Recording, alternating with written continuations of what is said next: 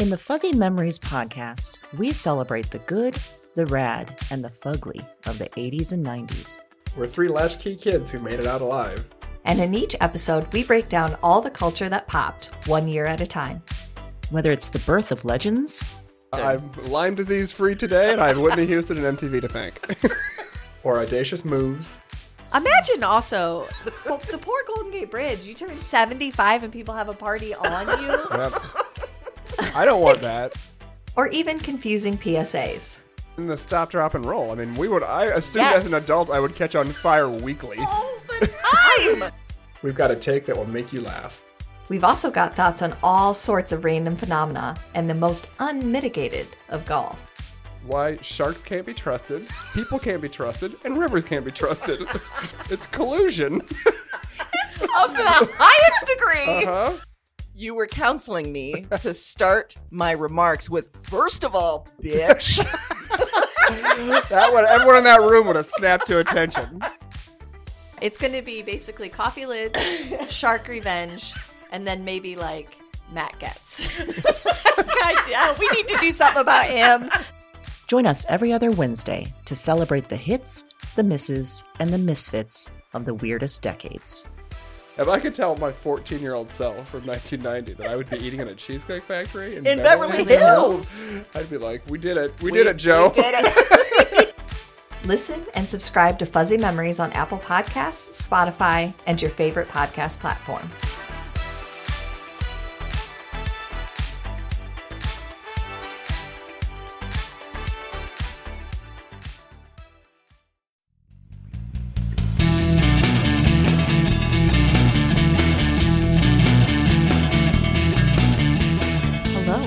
Welcome to Broads and Books, the podcast with one unique theme, four handpicked book recommendations, and two broads. I'm Erin.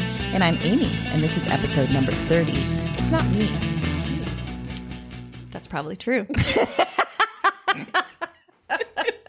so, the theme this week is all about rejection. Rejection. A part of life, but a big part of publishing. Very big well. part of publishing. Yeah. So, we focused on picks that have rejection stories. Yes. Meaning somebody tried to prevent them, From getting out into the world. and we would be mad. If we didn't have some of these books in our lives, Devastation. devastation. Absolutely. But first, before we get into that, mm-hmm. I wanted to ask you some questions Oh, Erin, okay. about rejection. Oh, so much rejection in my life. Let's dive in. Erin, have you ever given up on something after maybe some advice or some prodding from someone to give up that thing? Yes. What? When I was in high school, Mm-hmm. which this is odd because now I do the books for our business, but I was terrible at math, like painfully bad at math. Like I had to go every day and get help from our algebra 2 teacher, Mr. Truesdale, who was the one of the best teachers, honestly. He was so kind and patient until he asked me to come into his office one day. And I said, okay. And I went in there because I thought I was doing the right thing, right? I'm going in every day, I'm getting, help. I'm doing the Yes, thing. Being proactive. And he said, I have a question for you. And I was like, sure. And he's like, do you plan on going to college for any type of math? And I said, you mean like a profession with math? And he, I said, probably not. And he's like, that's what I figured. And I would encourage your math journey to stop after algebra 2 because I was a junior. So, like, the next year I should have taken trigonometry. And he was like, no. Like, clearly I had worn out my welcome. Like, he was done. He, like, couldn't do it anymore. your math journey. End your math journey. That's a lovely way of saying it. Yeah. You know, And like you've had a journey. Now it's time Yeah. to call it. I'm pretty sure it's just like, you shouldn't. Don't. No. How can I say this? to Basically? I found out I'm teaching trig next year and I don't want to see your face, is what the. So it was like a breakup and a rejection and advice to stop. And you know what? I took it. Did I you? said, you stopped. cool. I got no problem not taking a math senior year. Am I going to pass algebra too? But at the same time, it stuck with you Mm-hmm. as a rejection. So even though it was you took the advice and everything, I was a little devastated because Sure. I, I, fe- I felt like I guess I our time meant something more to me than it did to him. all this extra time meant nothing to you. Mm-hmm. Oh. Yeah.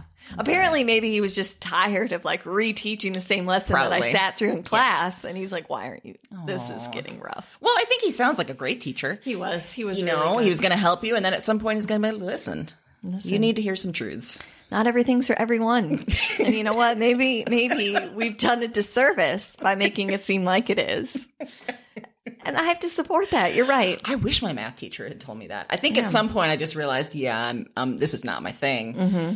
And yeah, I wish I'd heard that earlier because then I could have felt because there's like almost a like I have to take this, I have to do good. Right. Yes. And if someone tells you you don't have to, ooh, Yeah. I would have taken that out. Yeah. I took it. Yeah. And I was like, all right. I see you, Mr. Truesdale. and I say, Mr. Truesdale, good day. Uh, yeah. Mr. Truesdale speaks the truth. Yeah. Good day, sir. I said good day. Good day. yeah. So I quit. Yay. and now you do the books. So you have ended up in a career that Yeah. uses mathematics. I have. But not algebra 2 slash not trigonometry algebra. type No. mathematics. No one not engineering level No. at mathematics. No. I mean, Excel spreadsheets, they add that shit for you. Absolutely. Calculators, glorious, wondrous creatures. and I don't have to have that fancy one that uses No, those. the graphing calculators. Yeah, come on. You don't need that. My graph never came out right. Like, should it be inverted? No. How did you even? How that even happen? It's not a function of the calculator. Yeah. What? What? There's no line. There's literally no line. well, okay. So speaking of other types of rejections, Yeah. Have you ever written a dear John letter, Amy? Well, Erin, let me tell you something. Oh. I don't actually write a letter. I just ghost that shit. and you know why? See, I date men and women. Uh-huh. Women can handle this shit uh-huh. because we are used to rejection. Yeah. Men cannot handle rejection very well. Yeah. And there have been times where I have been forthright and then get a semi stalker in response. Oh. So I just say I'm going to ghost. I'm going to pretend I'm dead. Let that person think I'm dead and move on with life. So you've tried to break up with someone, and in turn, they decided to be a stalker. Like you Yes. tried to say this is not working because X Y Z, and they were like, "I see your X Y Z," and raise you the rest of the alphabet. Indeed. Okay. There was a guy in college that um, we were uh, working at a pizza place, Godfather's Pizza. And How did I never know that? I worked like 15 jobs in college. Um, and we had a moment one night of joy and pleasure. Oh, and then oh. after that, I was done. Yeah. He was not. And I Oh. explained why. And then he showed up at my house multiple, my apartment, excuse me, multiple times. Got weird. Got weird. Um, there was a guy in my adulthood in Chicago that after one nice date told me he thought I was the one. And I was like, I don't think I am. So we're going to need to end this. That did not go over well. And there were names called. See, this you is went from the one to Yes. names. Yes. That's a scary. Names I cannot res- or cannot That, repeat. there's a big. See? A to B in between. There's huge. That's a That's lot. what I'm of- saying. That's You he's got problems. ruining the fragile male ego. yeah. if you are okay. forthright. Yeah. Fair enough. So I ghost on that shit. Ghost, I think it's the way to go. Clearly, given your history, I think that's probably the best yes. option. Yes. So rejection. Mm-hmm. What's another besides your math journey coming to an end? Yeah. yeah, it was terrifying. What's Terrible. another good rejection story? Either yours or someone else's. Okay, uh, another time, and this actually relates to writing. Mm-hmm. Um, so when I be the summer before my senior year of high school, Mm-hmm. I went to the University of Iowa, put on like a journalism camp. You did. Wow. I remember those. Those were a big deal. Yeah, Mm-hmm. and I was super pumped because I got in, and I thought like, oh, I'm a big deal because I was Yes. the editor of our school newspaper. I was year. too, Erin. See, so much kinship. God, we- yeah. So I thought I was awesome. I got in. I was like feeling real good. Okay, this journalism camp's legit. Like It it's is taught by Iowa professors. Like it's the real deal. I came from a class of 53 people, Mm-hmm. so a little, uh, you know, little fish, big pond now. Yes. Like yes. Okay. So one of the first days we had to do like a newspaper layout of like stories. Okay. Mm-hmm. Yes. And it was like supposed to be a homecoming edition. So they wanted you to say like, like, what would it look like? Try to be creative. Yes. So Erin's version of creative was like, oh, I'm going to have like the scores down here with like bullet points and the bullets are going to be like footballs. Like I thought, oh, like that's the height of my creativity at this For time. sure. Okay Yes.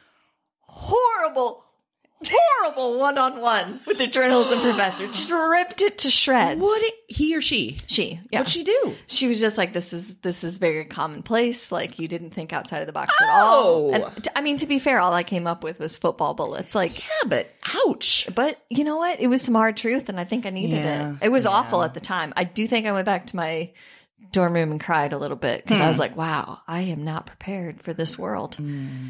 But she was right, and I never used football bullets the next year.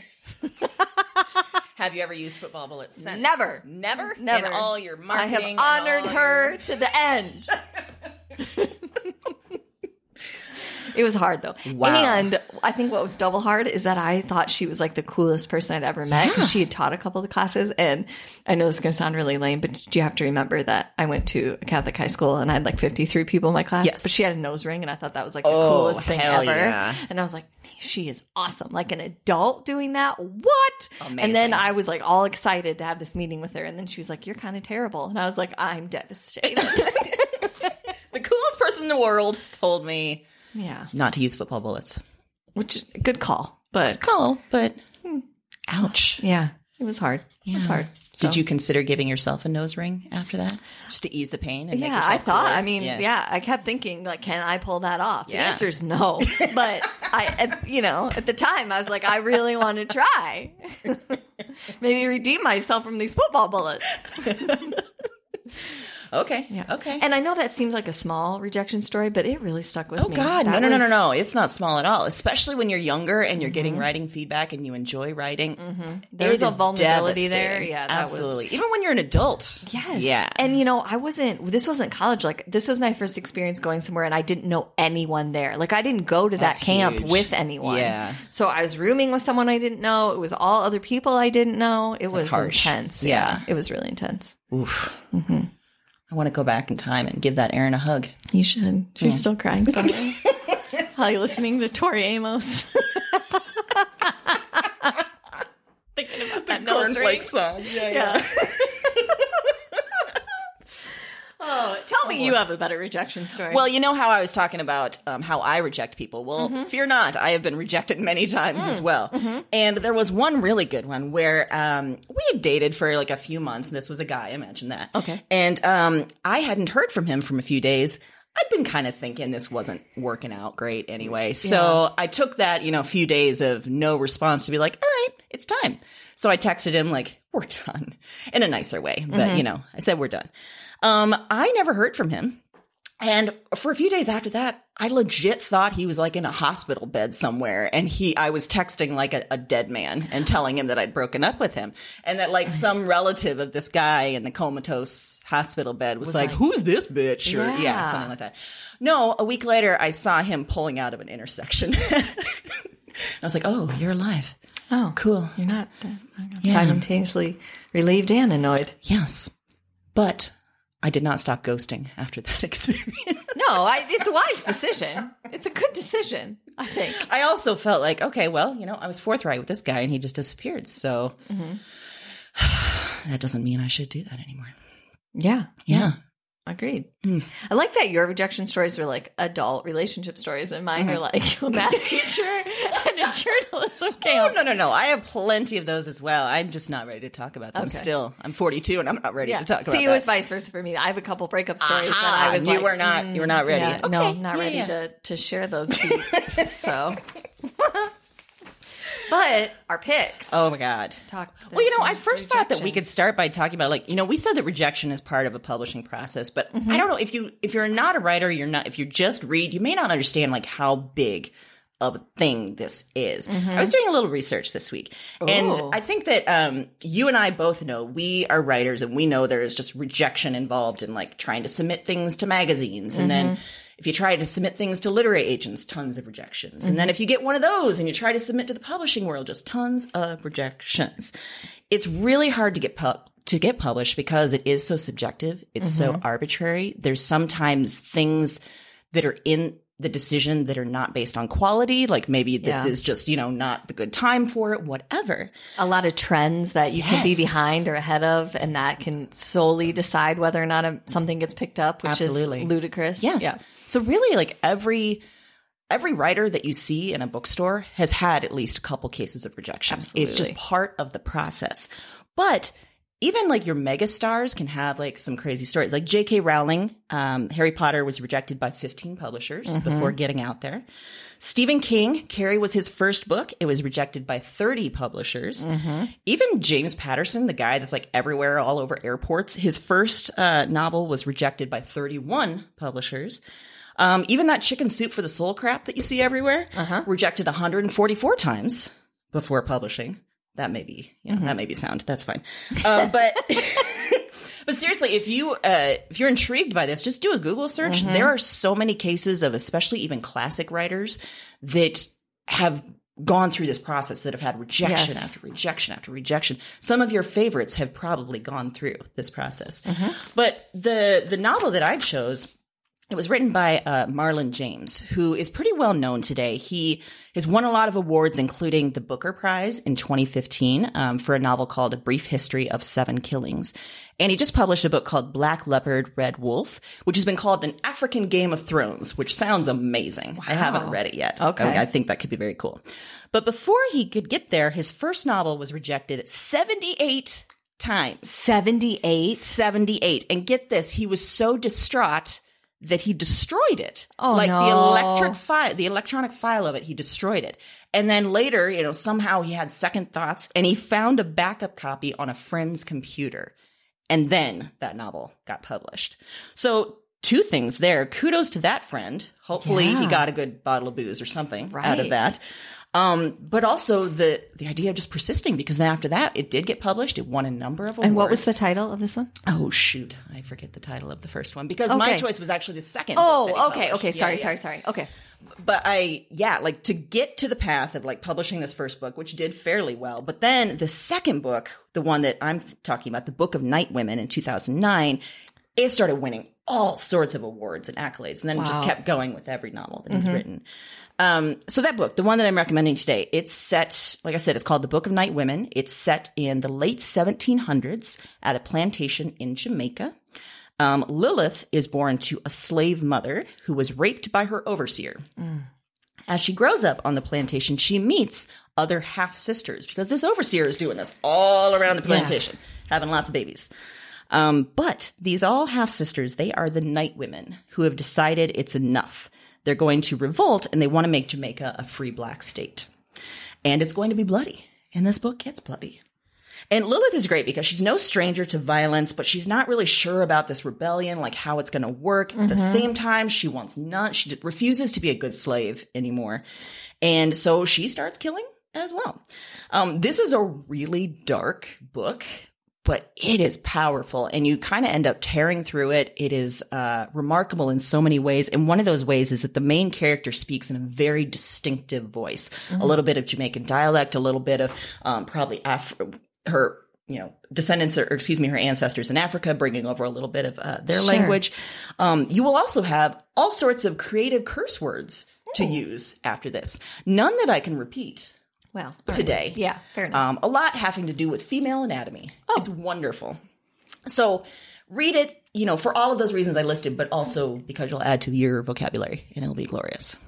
And this could have almost not made it into the world. See, yeah. I mean, if he had stuck with that first feeling, there's a good chance he probably wouldn't have tried again because. And when you take that further, then you think about how many authors have done that, where Mm-hmm. they've tried and they've faced all this rejection and they don't keep going, Mm-hmm. and which can make complete sense, you know. But, whew, it's rough. That's it is. It's a rough world out there. it is. What's your fiction pick, Erin? Well, my fiction pick is a book called Kite Runner by Khaled Hosseini. Yes. Um, this was rejected two dozen times before it was picked up, um, and he uh, he was actually had um, a separate career. He was a endocrinologist. So when he wrote this, um, and so he had kind of a different. I mean, I think there's a little bit different path there, and that maybe it wasn't as devastating in the sense that his like all of his hopes and dreams weren't pinned on it.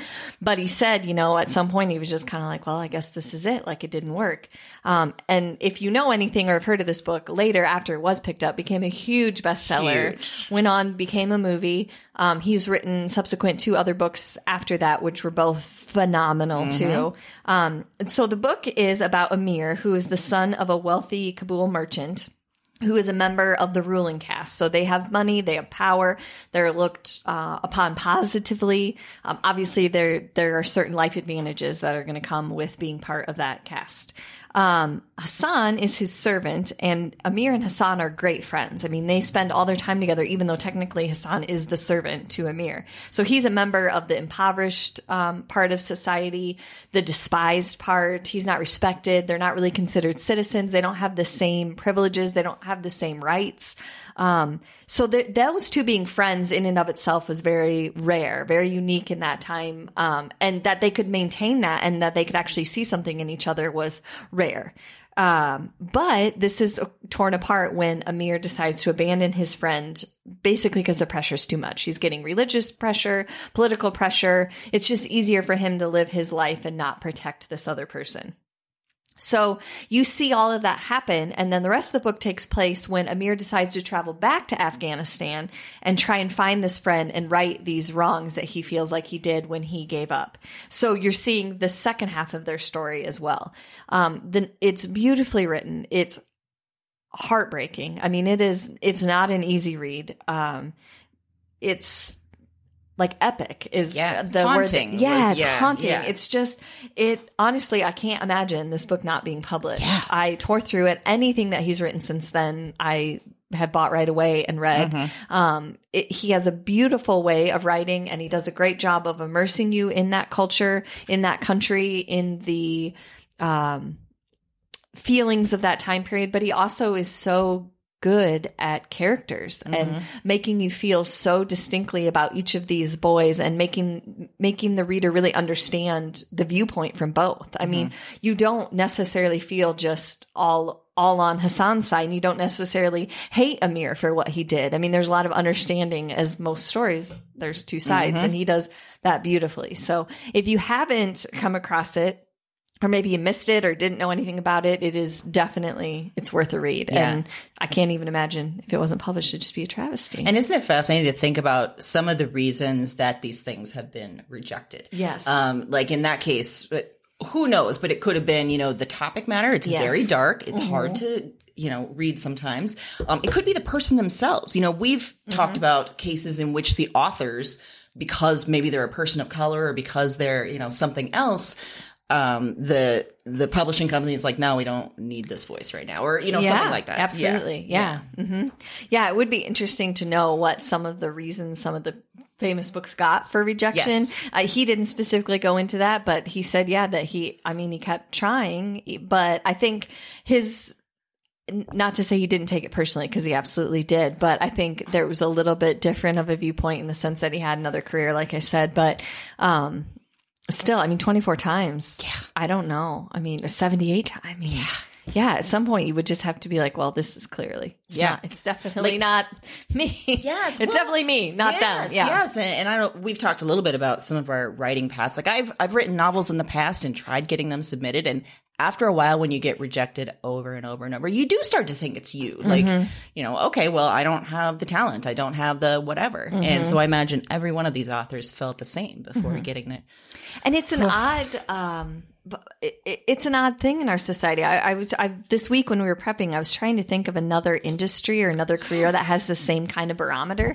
And you don't really because No. the reality is, and I'm not taking anything away from agents or editors or publishers, but a lot of times those people themselves aren't specifically writers or they haven't Yes. published their own work. They've gotten into that side of the publishing world where they're basically making edits, Mm-hmm. you know? So it would be like, you know, watching your favorite talent shows and those judges haven't done anything. They just really enjoy music, but they haven't Right. written any or they haven't. So it's a weird, there's a weird dynamic there. Mm-hmm. And when you add a business element to it, when you know Yeah, that getting money involved. yeah, Mm-hmm. I mean, we'd like to pretend that all art is for the sake of art, but the reality is, you know, a lot of times it has to do with money or industry or what's going to, you know, bring in revenue. Yeah, and then that made like we did a, uh episode a few weeks ago about small presses, and that often has filled the void where like bigger publishers may look at something with the view of making money and maybe don't see that thing making money. And so then some of these authors go to smaller presses where they feel you know like recognized. Yes. And, yeah, yeah. Absolutely. Yeah. And that actually leads me to my other genre pick. Um, it is Her Body and Other Parties by Carmen Maria Machado. This is a short story collection from 2017. And first, let me tell you about the success of this. This has had many, many printings, a shit ton of awards. It's being adapted into an anthology TV series, which has been billed as a sort of feminist Black Mirror, which I am all over. Yeah. It sounds amazing. But first, this was rejected by about 30 publishers. Wow. Yeah. 30. 30 before it finally Graywolf accepted it. And then it became this huge thing, this like juggernaut. So it just goes to show like, yeah. Um, this collection, it has stories that are fantasy, uh, magical realism, apocalyptic, funny, sad, dark, light, just all over the place. There's a story about a wife that won't remove a green ribbon from her neck, so her husband, as lovely as he is, he can't let it go. There's a story, this is my favorite, that lists every sexual partner of the narrator and in the process charts the development of a world ending plague. Like the way that she brings those two things oh. together is absolutely incredible and it's an amazing story. There's a story about a woman that undergoes a weight loss surgery, and then that sort of soft, shapely part of her that's cut out becomes like a ghost in her house. There's a story about girls disappearing into the seams of clothes. And there's a story that pretends to be an episode summary of Law and Order SVU and quickly goes off the rails into just utter crazy town.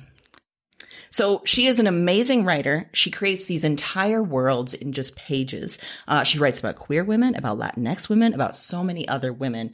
And it's something that's stuck with me since I've read it. It's just, it's absolutely incredible and it's, it's astonishing to me, but also kind of makes sense that this was rejected for so long before it finally found a home.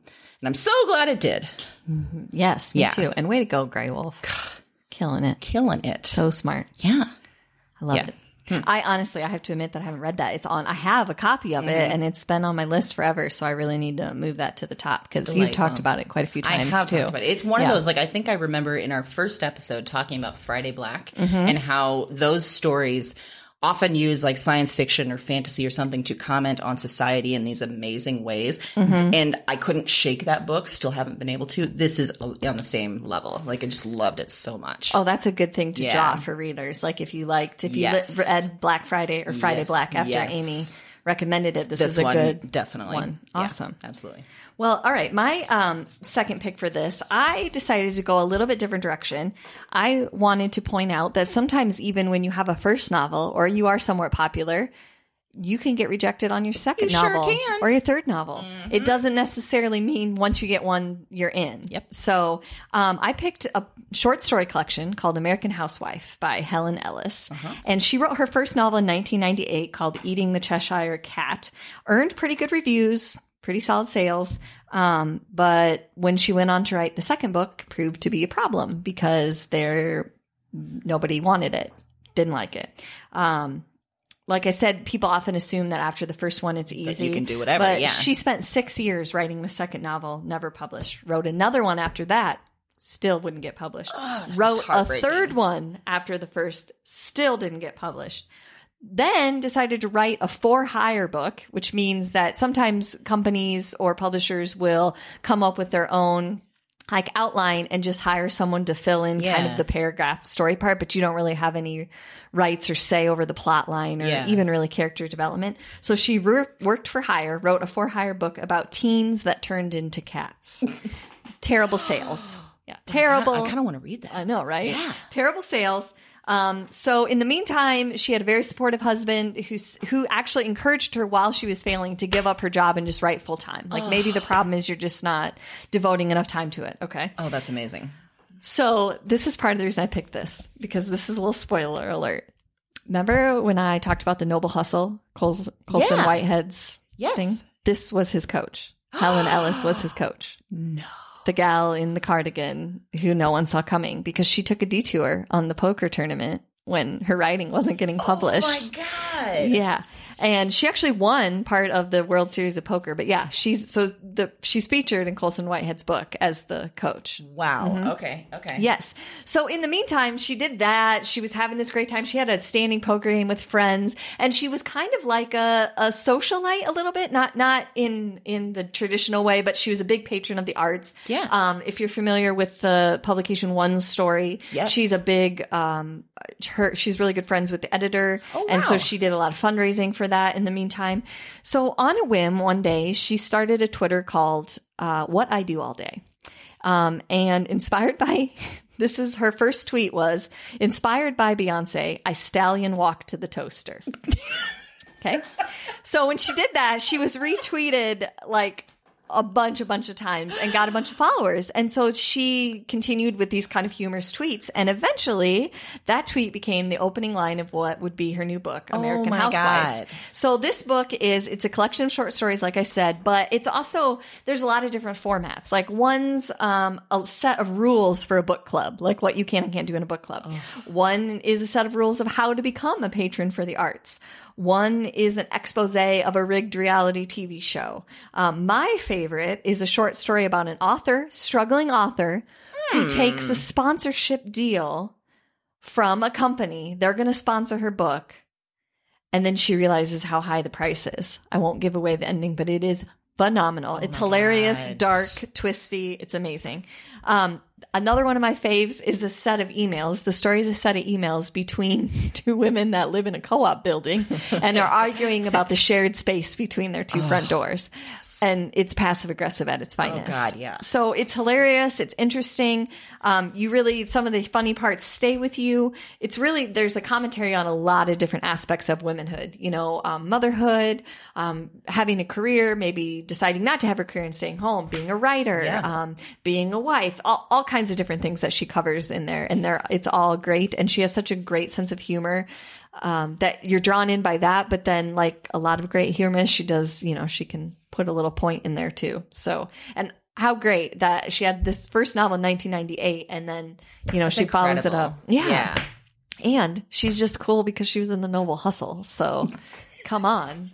World I mean- Series of Poker lady. Yeah, you know, not many people after they've experienced rejection do a hard pivot and go towards poker. Poker. Yeah. I gotta respect the hell out of that. Right? Yeah. Yeah. I loved it. It was a fantastic book. Wow. Yeah. What a great story. And you know, Yeah. you're right. I, I've heard that happen more often than not, including some of our friends have had that experience Mm-hmm. of maybe a first book is published and then it becomes increasingly harder to publish after that, which you would think like, oh, you're, you're you got it made after that. But no. Mm-hmm. Right. Yeah. You would think it would be an easy path or you've proven yourself so they'd be willing to, you know, be more accepting of the 2nd but that's not always the case. Mm-hmm. And sometimes it is based on money, on sales figures Yeah. of that first book or, or something. Yeah.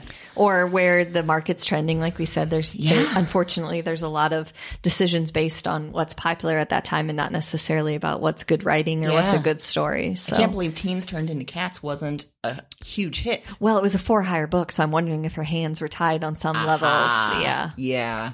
Mm-hmm. But that idea, Still, I mean, yeah. I may steal that idea, Right. And just or have Podcat turn into a teen, oh opposite oh her spirit into a teenage girl. are you ready to be the mom of a teenage girl No, I'm just spitballing ideas. I don't want okay. this to happen. Okay. Oh, you Good know. Okay. Lord. All right. I was just I was a little concerned for you for a minute because I was like, I feel like that could get talk about rejection. Oh, that'd I be- feel like I'm going to be hard. getting a lot of calls or podcasts stormed out, and Amy's calling me like, "You're never going to believe what she said." Oh, that's true because right now she just meows at me and I don't mm. know what she's saying. Yeah. If it came out in English and I actually heard all the terrible things she's saying to me, Yeah. I don't think I could handle that Mm-hmm. rejection. Also, I think that I would have to do something because now it would actually be like verbal threats on my life. I'm not sure I can ignore those as much as I You're can. right. meow. And she would actually tell you she wants to get you No, into the like, I basement am to trying murder. to yeah, kill I'm you. trying to Yeah. get you No, down that's here. what's Yeah. happening. Like, come on now. Yeah. Careful when you start your car. Okay, well, I don't want that to happen, but hey, it can make an interesting it would. story. It would be a great reality TV show. oh God, yeah. Mm-hmm. Yeah. Yeah. But you know what? I didn't have kids for a reason. So this was all just a thought exercise that I don't want to follow up on. So I'd probably watch it. I mean, Wait, if Podcat is put into a teenage body, can I just go send her to live with you? sure. Okay. Yeah. I mean, you mm-hmm. have a lot of kids at home. It'll so- be fine. She'll Yeah. blend right in. Mm-hmm. Absolutely. Mason, it can be difficult. So oh God, good Mason luck. and her, I bet they would see a kinship though. Yeah. And they, yeah, they'd be Then the tagline friends. of the show could be on nuggets. Ah, nuggets. on nuggets. Mhm. Which, if you have really want to experience real rejection, Get a five year old in your yeah, house? Yeah. yeah, Yeah. you should. Yeah. Definitely. Well, I, I've seen just a glimpse of that with my nephews who are 11 and 7. And when they stay with me, they use every opportunity to be like, Aunt Amy, you're old. Mm-hmm. Like, well, I, I realize that, but hearing it from your mouth makes it a lot worse. Yeah. Yeah. Mm-hmm. Cool. Frequently, he'll bust into the bathroom when I'm taking a shower and just laugh and go, ha ha ha, ha your butt. That's no, that's not funny. So, where's your father? Because why are you running amok? Uh-huh. Ha ha ha, your butt. Mm-hmm. and then just leave because nothing feels better than that. God. Mm-hmm. Yeah. You got to have a real confidence in yourself to do that. He willingly is very lovey to me, but I think Mike's like so affectionate with Mason that he's like trying to rebel against it now. So Mike will Oh. frequently like ask for a hug or you know be like, Yeah. "Come here, give me a lovey, buddy," and he's like, "I don't have time for it." That's what he'll say, and he's five. So good luck to us. I don't have time for that right now. Don't have time for it. Yeah. Wow. I mean, he's a busy kid. He has so, many things going on in that Wow. mega mind. Wow. Well, speaking of precocious kids, maybe. Yes. Um, so pop culture wise, um, I don't know what direction you took, but I went movie. okay. And I, I do want to say that there are a few movies that I watched so much as a kid that I nearly have them memorized. Like, like the even the sounds, the music, the font on the opening credits. Oh, like I can wow. see that and be like, oh, I, I know what movie this is. Yeah. Okay, all It's either sad or glorious, and I'm gonna say it's glorious. It's glorious. Yeah. Yeah. No, ne- don't let anyone shame me for that. Thank That's you. amazing. Yes, That's a one of those movies. that- yeah, yeah. Uh, I mean, there's a few movies, but one of them is Back to the Future. Yeah, Mm-hmm. and I'm probably not introducing this movie to you because it is a 1980s classic and an all-time classic. But the initial script was rejected 40 times, and here's why. Just like with books, the feedback was all over the place. One production company said time travel doesn't make money. Huh. That is proved wrong on many occasions. I wonder if that person got fired. Don't you wish you could travel back in time now? One production company said there wasn't enough sex. Oh. One, Disney, said there was too much potential sex. And that may be valid because one of the plot points is, of course, Marty McFly going back in time and his mom getting the hots for him and sort of like Okay. going Right, at him right, hard. So there's that potential incest. But it's played for laughs. It's funny. It's great. Yeah. But Disney didn't like that. Oh, yeah. Too much potential sex. Too much potential sex, which Isn't that true of just anywhere? Like if I walked into if I walked into Panera right now, isn't there too much potential sex? I mean, there's sex just people oozing everywhere. Well, potential. there's people everywhere you go. Like that. I mean, state fair, too much potential sex. You know there's a lot of potential Yeah. Mm-hmm. sex at the state fair. Yeah. Pie day at Village Inn, too much potential sex. That should be our go-to like rejection Yeah. for everything. Too much potential I, sex. we would come, but yeah, too much. too much. No. Ooh, we can use that to get out of events. I Mm. like that. Mm-hmm. Yeah. Like, sorry, I can't go to that work function. Too much potential sex. Sex. Yeah. We should start a hashtag. Too much potential sex. And then say blessed right afterwards. But anyway, Back to the Future. Oh. I remember seeing this in the theater when I think I was like eight or nine and was just immediately in love. Have always been in love since. Watched it on VHS many, many, many, many, many, many times. Um, there's the, you know, there's Michael J. Fox. He's got his parents um, that are just run down by life in 1985. He has a wacky doctor friend who's experimenting in time travel with a DeLorean. Marty goes back in time accidentally to 1955, fending off terrorists, as one does. Um, he accidentally inserts himself in his parents' meeting and falling in love. His mom gets the hots for him, and you know that's that's it. So we've got George McFly's laugh, which makes me laugh every time.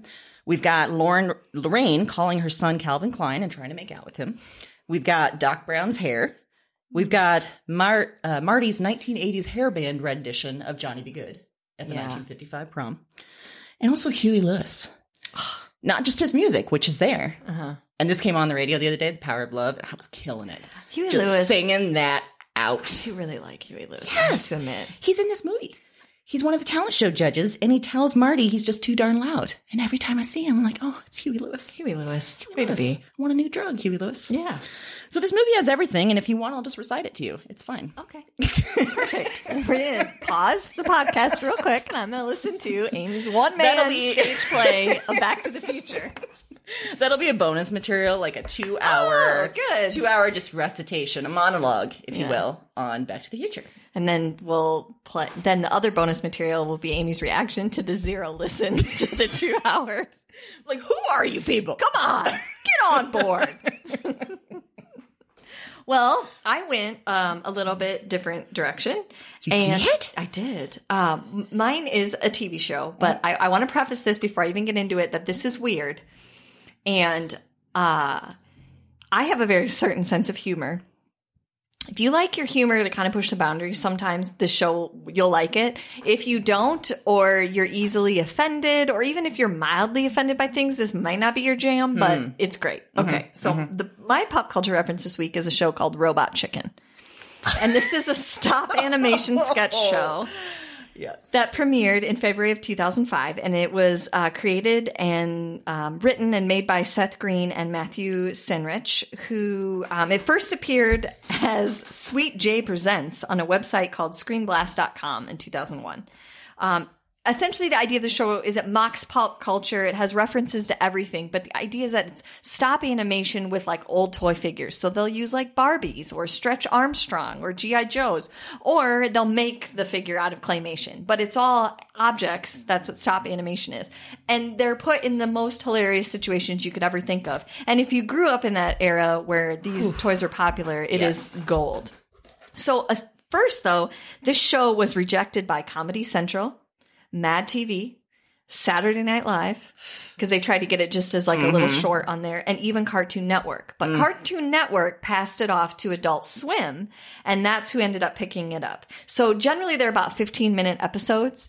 Um, they did do a 30 minute episode in 2007 that was all Star Wars. Yes. I remember all the news about that. yeah. Like, yeah, I yeah, mean, yeah. they had the, um, they they get a lot of stars to help them to do the voices, but they actually got George Lucas and Mark Hamill to help them with that one. Um, they were nominated in 2008 for an Emmy for Best Animated Program. Um, like I said, they have a ton of guest stars that do the voiceovers. There's so many fantastic sketches. It's been on. It's like uh, I think season ten is the last season. Um, some of my favorites, um, the Barbie sketches, fantastic. uh, they also have done a whole series with McDonald's characters, which one of my favorites is Mayor McCheese, who is running for re- re-election as a politician. But the Hamburglar is his campaign manager. Is Grimace in that one? I don't think so. Oh, okay. No. Um, there's another one where they have the McDonald's characters in a Les Mis redo and they rewrote the songs. Okay. Oh. And Ronald McDonald is the judge who gives the Hamburglar his name for stealing Big Macs, just like the number that Jean Valjean gets, complete with music. It's amazing. So, first of all, you have got to appreciate the writing and talent because the just where someone comes up with this, incredible. Like I said, some of them really push boundaries. Others, you know, are just hilarious no matter what your humor is. But just know that going in. Um, I love all of it. So I laugh hysterically every time I watch that show. Amazing. It is. It's terrific. And maybe it's inspired other things. Like we've talked about Booksmart, and there's this Yes. scenario in Booksmart where there's two Barbies and they're embodying those Barbies. And Yes. Things happen. Yes. Yeah. Yeah. It, really, if you played with toys when you were a kid, Oh, you're gonna. I mean, there's. It's just so great. There's one where um, I think it's Stretch Armstrong does a PSA for prostate cancer, like he's older, you know. Or and I mean, there's just so many great. They put him in such great situations because you think about it as an adult and these characters, and yeah, it's terrific. That's So, amazing. I like Seth Green. He's been in a lot of great stuff. Yeah, and he does a lot of great stuff. And so many, the ones that I love about Barbies often involve Ken, and there's just so many obvious jokes you can take, and he does. Yeah. Yeah, Yeah. and it's great. fair. Yeah. It's great. Whew. So I'm so glad that it found a home. Yes. and that continues to. I'm so glad that all of these picks that we talked about Yes. Mm-hmm. found a home. They persisted despite did. everyone saying no. Yeah, They said, guess what? It's not me, it's you. I'm going to keep going. yeah, Yeah. Exactly. So that's it for our episode. It is. But we will be back next Wednesday. And in the meantime, you can head to our website, broadsandbooks.com, to check out all the recommendations we made in this episode. and also at the website, you will find some amazing bonus material. It's so good. We've got quizzes.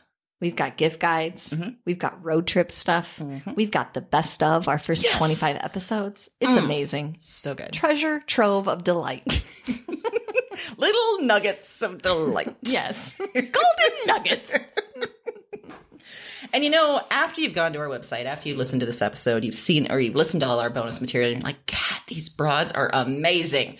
We would love it if you could let us know that. Either if you're listening in Apple Podcasts, you can give us a rating and review right there. If you listen in other players, we've learned it's just not it's not working so great. Send us an email. Send get in touch with us on Instagram, Twitter, Facebook. We will highlight you.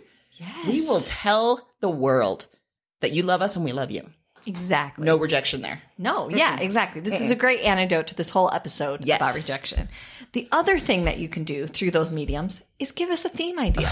This one is about rejection. We've done a ton of listener suggested sure ones, have. and they are fantastic. We love them. If it's a full idea, if it's a half idea, Mm-hmm. if it's a genre, send it. We'll do something with it. God, we'll make it amazing. We don't barter in rejection.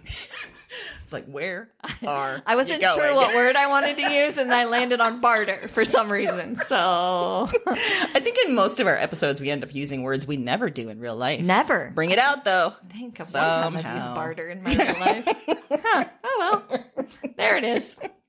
So, like we said, you can get in touch with us on Facebook, Twitter, Instagram, or website too. Uh, we're not hiding, and we want to hear from you. And in the meantime, happy reading.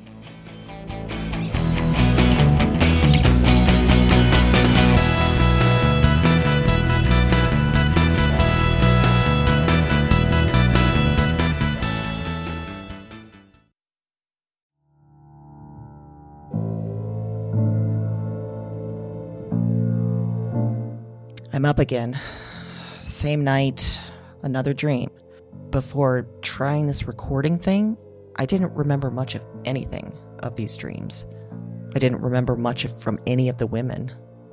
And one night of doing this, and it's broken things open. The dreams are they're in me and they're they're coming out of me and Talk to me. I am not broken. I am the most whole, most real.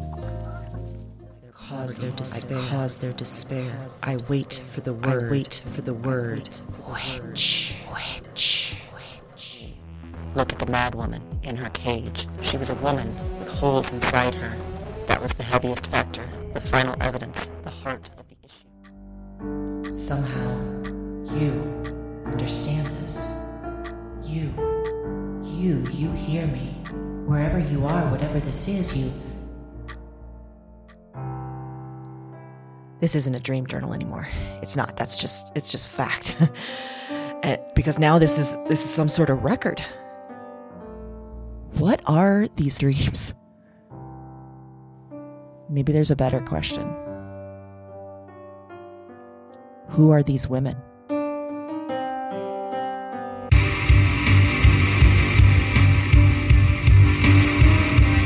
Wyrd Woman is a Broads and Books production. All nine episodes are available January 10th. Listen and subscribe to Wyrd Woman on Apple Podcasts, Spotify, and your favorite podcast platform. That's W Y R D Woman, wherever you listen to podcasts.